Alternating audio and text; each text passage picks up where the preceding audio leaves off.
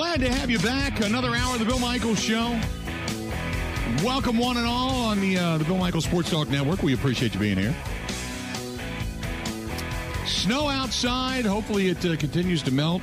It's kind of changing a little bit, as a matter of fact. It lessened up, but now it's coming down almost like a just a wet, sloppy rain at this point. I'm all for that as it continues to melt away from the uh, the patio. I'll take that in a heartbeat. Uh, let's do this. Joining us now on the hotline is our buddy, buddy Peter Bukowski from uh, the Locked On uh, Packers podcast. Joining us, Pete, how you doing? I am. I am very glad that I am currently on vacation. Oh, are you really? Where are you at? Yeah, I'm in. I'm in. I'm on Sanibel Island in Florida, so I'm missing the oh, snow and the sleet and the the uh, the ugliness that is happening right now. Um, but that doesn't mean that that doesn't that that doesn't uh, affect everyone else listening. I'm sorry for for rubbing in a little bit, Bill. No, that's okay. I get it. I do the same thing, man. If I was sitting down there near the uh, near the sandy beach somewhere in a heartbeat.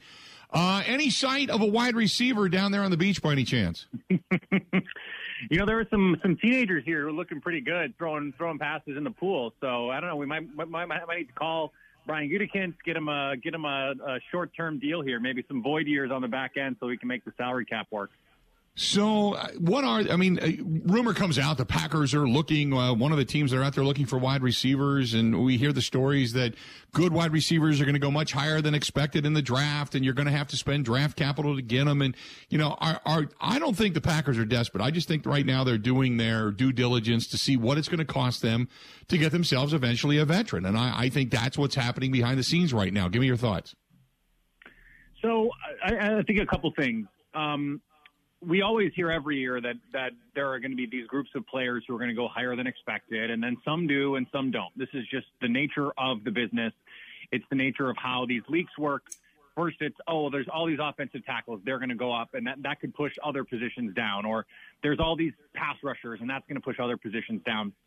There are going to be runs. We see it every year, and that's just that we, it's really hard to predict, even for teams in the league, when those are going to happen. What I thought was interesting, though, is when Matt LaFleur at, at owners meetings was asked, and you played that that sound that soundbite, he he also said, you know, there there are unexpected things that can happen between now and the draft, and and now in the beginning of the regular season. Mark Murphy, in an interview with Larry McCarron for Packers dot com, mentioned that the, the Packers had a lot of draft capital, and he sort of said with a wink, you know, I'll, he said something to the effect of, "I'll just say, you know, we have a lot of draft capital, and that they feel really good about that." Uh, that, there's something going on behind the scenes that they're working on, and and based on what I've what I've been told, um, and and you mentioned some of the stuff that's out there about them efforting a veteran, that they're they're trying to take a swing. Now, whether or not they're going to eventually land on someone is another question entirely, right? We don't know that they're going to be able to get anything together, but they you, they don't seem worried. They don't seem flustered by this. Uh, which which could just be a front. Um, generally, I find that, that N F L front office people and N F L coaches and N F L players are really bad actors. They they do they, they do not hide their secrets very well, except for Bill Belichick, who's monotone about everything. Uh, I think that they think that they, they can get someone if they want them. Uh, it's going to depend on cost and, and all of that kind of stuff. So that, that means players that we have, have heard and has been reported by by good sources, I would say, that, that there are um, these players available. Tyler Lockett in Seattle, um, that would have to be after the draft because his, his pre-June first cap hit is crazy. D K Metcalf right. could be someone out there. That is the name that I think is on the, the tongues of Packer fans everywhere. If you could get D K Metcalf, you, it's like, Davante, enjoy Las Vegas. This, this guy's a, a monster. And then there was that report over the weekend, last weekend, about the Jets keeping an eye on D K Metcalf, A J. Brown in Tennessee, and Deebo Samuel in San Francisco, all guys who are coming up in a year that are going to want top-of-market contracts and on teams that might not want to pay them or might not feel like they have the resources necessary to pay them. The, the Titans owe Ryan Tannehill a boatload of money. They have to pay Derrick Henry a lot of money. What is that future there? So if, if the Jets are keeping an eye on it, they think that there's a chance that those guys can be handed. Uh, Shawn Michael, uh, the, the the Seahawks writer for The Athletic, whose name, unfortunately, I'm I'm uh, forgetting at the moment, reported that D K Metcalf could be had uh, for a first-round pick, potentially. Green Bay has two of those picks. They have the draft capital to go make a swing at one of these players who could be available, but they also have the draft capital. If they fall in love with Drake London, who's going to test here in a couple days, let's say he runs four, five flat at his pro day at U S C, special pro day. He jumps forty inches, which he's probably going to do. If you haven't seen the clip of him five forty windmill dunking in high school, you should probably go do that. Um, he was a basketball player at U S C. Uh, he was a, a dual sport athlete. Um, then you know, maybe they, they trade up to fifteen uh, to try and snag someone like that. I think there are a lot of similarities between him and early Davante Adams, not that he's going to become, you know, late career Davante Adams. Uh, there are plenty of guys in this draft in the top fifty that Green Bay could be targeting. They could be grabbing two guys. That could be their plan. There's still so much time left that I think they, they feel good about their plan moving forward. And, and why shouldn't they? They have Aaron Rodgers, the two-time defending league M V P. Yeah, I uh, I don't get a sense. I'm with you. I don't get a sense they're panicking. I think fans are, but I don't think they are. Yeah. I uh, I keep talking uh, to people about they have dra- and it's keep saying wait till after June first.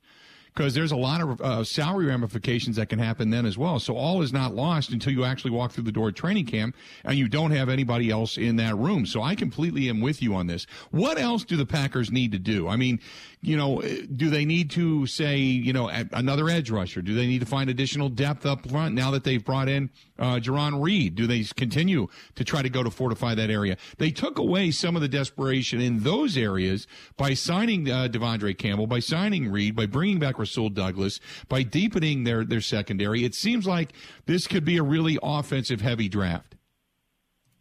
It does feel that way. And and when is the last time we've really seen that? You know, twenty twenty, I guess you could say was, but not in the same way that we're thinking about this draft.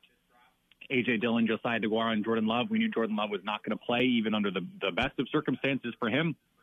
A J. Dillon was at best the third running back on that team. Josiah DeGuara was, was like the at best third tight end on that team. That was depth. That was future. This this draft, I think, is going to have a lot more immediate impact. And you can look at last year. Josh Myers was drafted to immediately become an impact player. Amari Rodgers was drafted to become an impact player. That was before, remember, they traded for Randall Cobb. And that's probably a good thing in retrospect because Amari Rodgers did not look ready to play. When I look at this roster, I, I think Green Bay is in the excellent position of really only having this one big black hole need, and that's at receiver.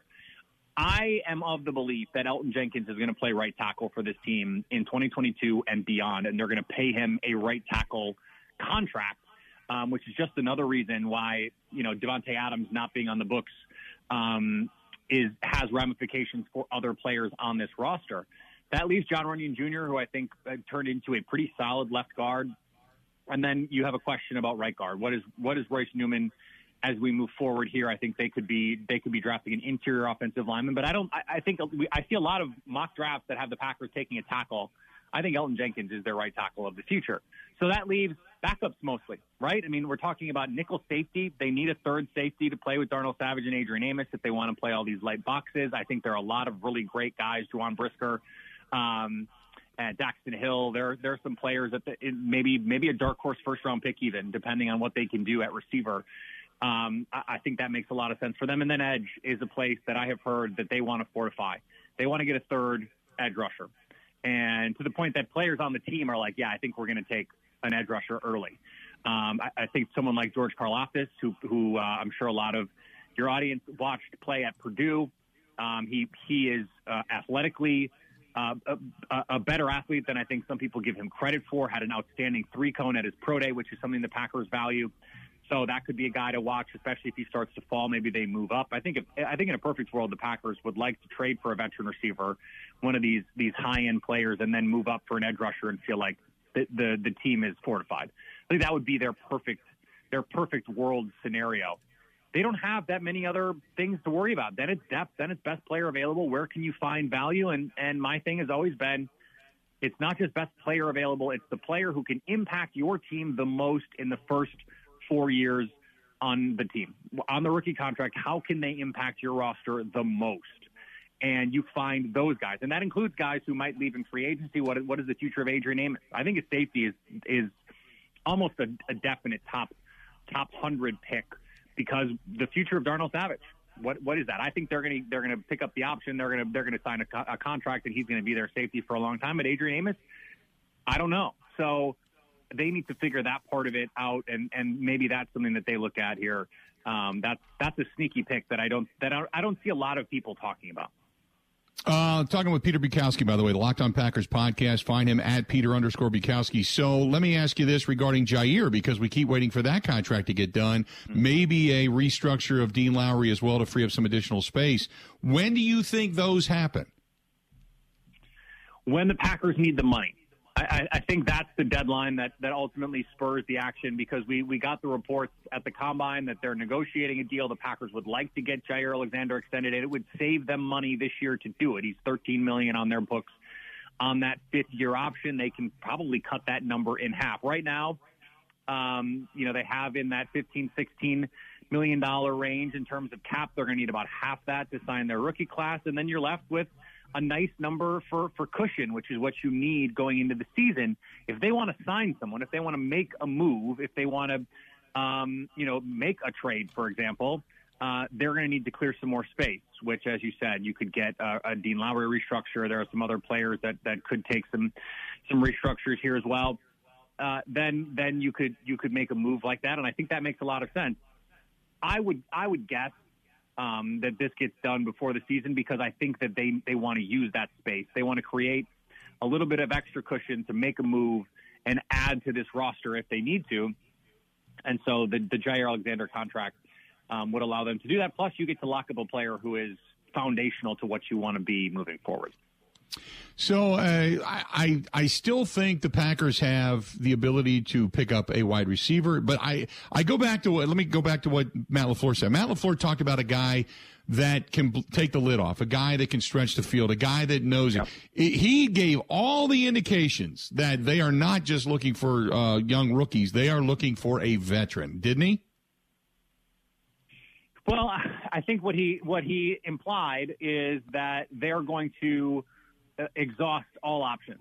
And I, I think that he, he acknowledged that there has been a learning curve with receivers, that they had a plan for that.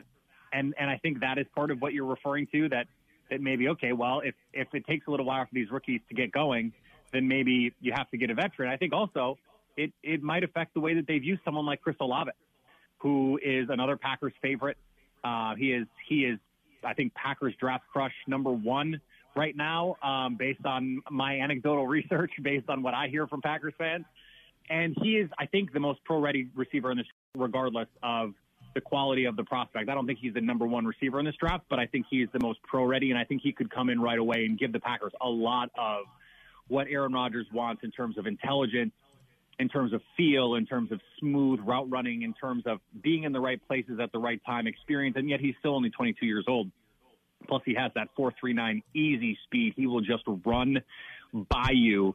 Uh, he, he fits a lot of those boxes. And, and maybe it's as simple as they feel like they, they know about where he's going to go. They're willing to move up to get him, and he's the guy that they, they can target. I think if you're looking at him optimistically, he could have that sort of um, that Adam Thielen-type career where he's he's really a one B if you had a better one A, but could be the guy in your offense. Uh, that, that could carry it, can play in the slot, can play outside, has the speed to get downfield, is a really good route runner, and, and has terrific hands at the at the catch point, good body control. I think that there's a lot of similarities there. Um, you know, a Chad Johnson minus the I'm going to change my name to Chad Ochocinco stuff. I think that's another mm-hmm. high-end comp for Chris Olave, and if that's the guy you're getting, that's great.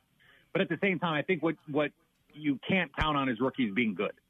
Um, I think receivers come in more ready than ever to produce for your team, but at the same time, um, most rookies are bad, and that's even even guys who turn out to be good. Just look at Packers receivers of, of recent past who turn out to be a really good player. Jordan Nelson was bad for really for like three years.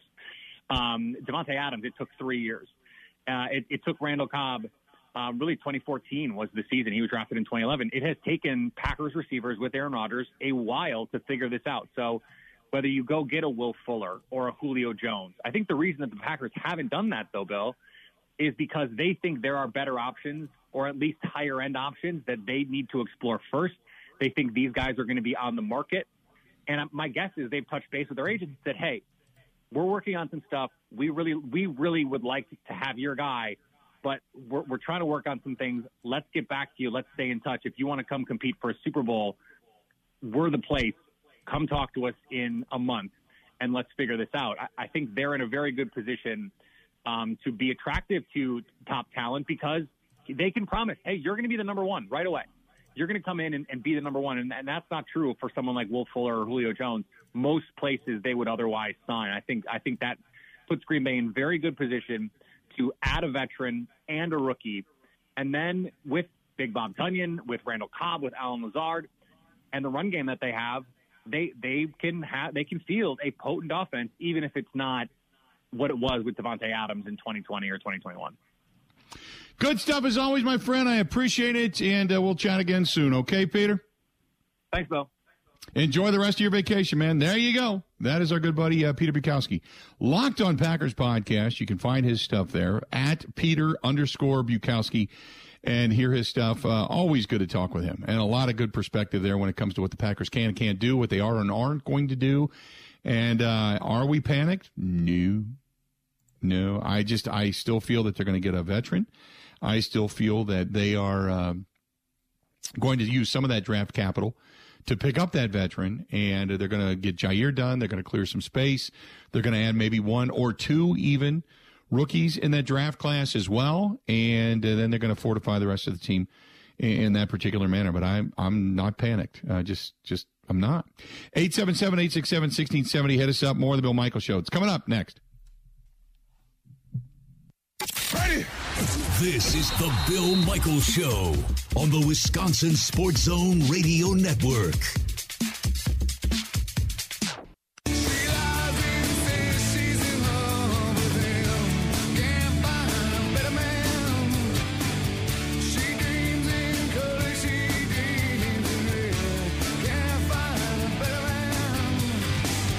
To the program. Glad to have you. If you're heading down to uh, downtown, maybe you're going to go to a Bucks game. Maybe you're heading over to check out an Admirals game. Maybe you just want to watch the game, whether it's a Brewers game or whatever, ahead of time. Check out our friends at M K E Brewing. M K E Brewing right there on ninth street, downtown Milwaukee. And uh, as you can see, if you're watching on the Bud Light live stream, many different types of craft brews. They brew seasonal stuff, and you can always go upstairs, check out the upstairs patio. Uh, the uh, the rooftop patio, as a matter of fact, that overlooks the Fiserv Forum. You can see that. And uh, just enjoy, uh, well, everything they have to offer. You got a good craft brewery right here in our own backyard. So check out our friends at uh, M K E Brewing, ninth street, downtown Milwaukee. Head down there and check it out. Good, good stuff. Uh, eight seven seven, eight six seven, one six seven zero. If you want to find us, hit us up. Uh, Mark says, I like the doubleheader idea. I do, too.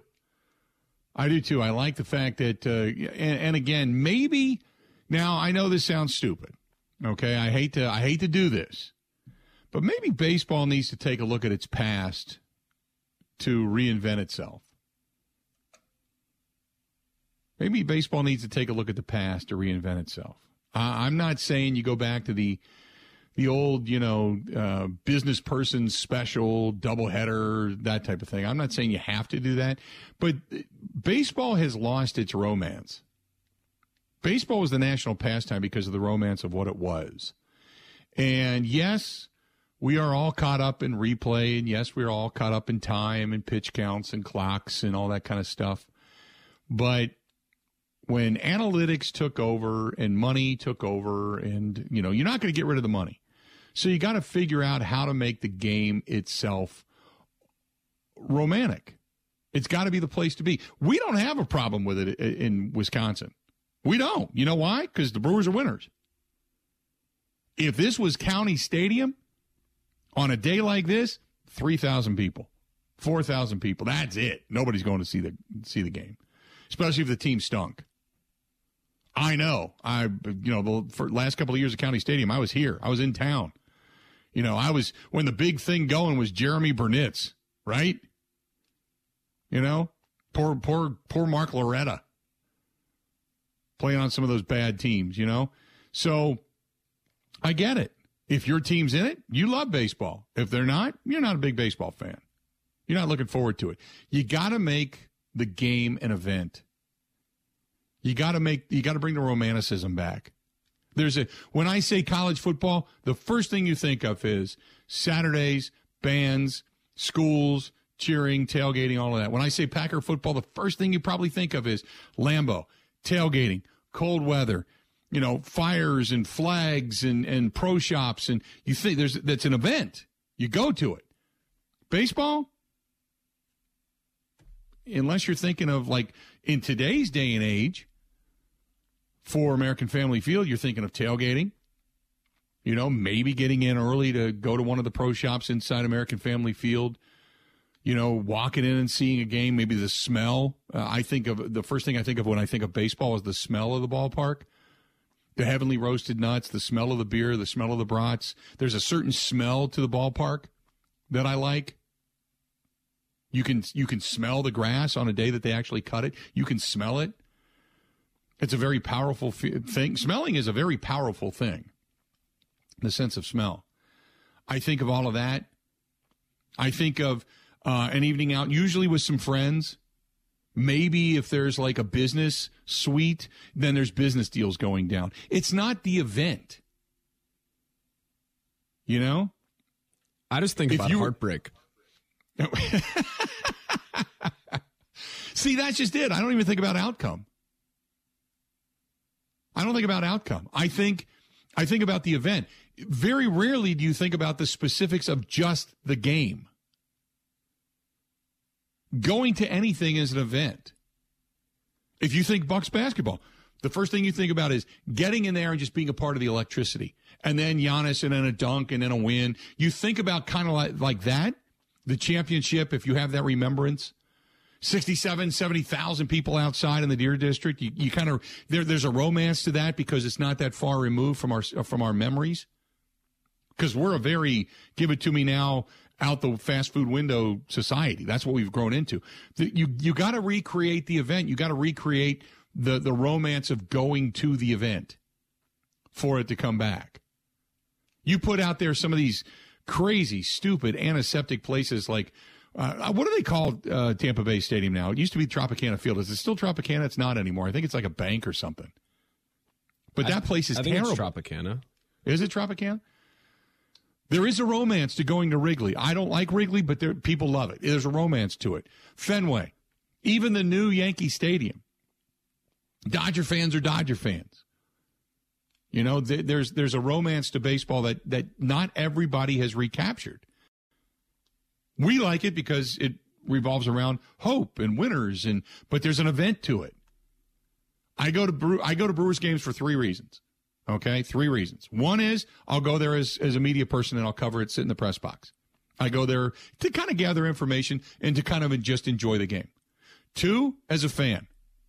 I'll either get tickets with friends or Kristen and I will go, sit in the stands, just kind of enjoy the game, talk, you know, that type of thing. Or three, there's a business aspect to it. You're going with clients. You're going to a suite. You, somebody's got an invite for you to be a part of a, of a party or a gathering.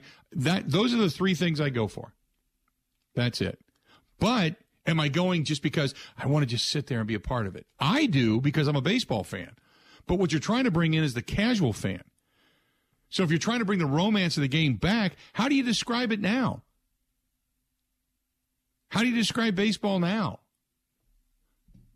Because so much of the luster of the game between Rob Manfred and the sixty-game season and the lockout and the money and all the other crap that's been piled onto baseball and pitch clocks and, and you know, now they're talking about taking umpires out of the game and electronics. And it's like, just stop.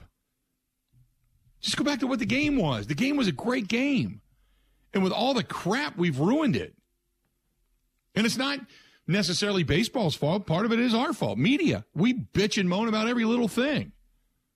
And then you get fired up about it. And then we pile on that. And then before you know it, we've piled so much crap on, you can't just enjoy the game anymore. You know, it's kind of like parents with their kids. When they want their kid to play a game and enjoy it. Why? Because you want the kids to just have fun. That's the way it starts out.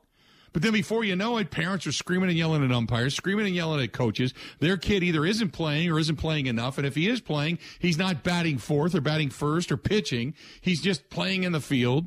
And then you start telling your kid about how bad it sucks, about how how this kid doesn't hit as well as you do and you should be hitting here. And then your kid starts to believe it. And before you know it, the reason you went was the enjoyment of the game, and it's it's gone. You've zapped it from yourself. You've zapped it from the kid. The kid hates the game. It's it's not a game. It's it's just political compromise. Nobody wants that. So I think baseball has taken away, we've taken away the romance of the game. The days of wearing your fedora and your suits are well, well, well in the rearview mirror. So how do you recapture what once was? You know? How do you go back to that? And part of the problem is it's money. It's money. You can do a lot of promotions, and bobblehead nights are great. You know, Ben says, dollar, bring back more dollar hot dog nights. Dollar hot dog nights are great. You know, I get it. Do more things for the fans to make the fans say, this is great. Some of the promotions are hokey. Everybody loves a bobblehead night. Bobbleheads are great. But, you know, the old dollar beer night will never happen again because uh, drunk idiots ruin that for everybody. So you can't do dollar beers anymore. Dollar hot dog night. I, I don't know what else. I don't know what other promotions to do to get people to buy tickets, to enjoy the romance of the game, and then just a good game. But I, I will agree with ninety percent of you that are chiming in saying, uh, grip it and rip it and sabermetrics ruin the game. I That I agree. The strikeouts, strikeouts are fascist, both in pitching them and swinging at them. You love it when your pitcher does it. An eighteen-strikeout game, amazing. But ultimately, it was just a boring-ass game.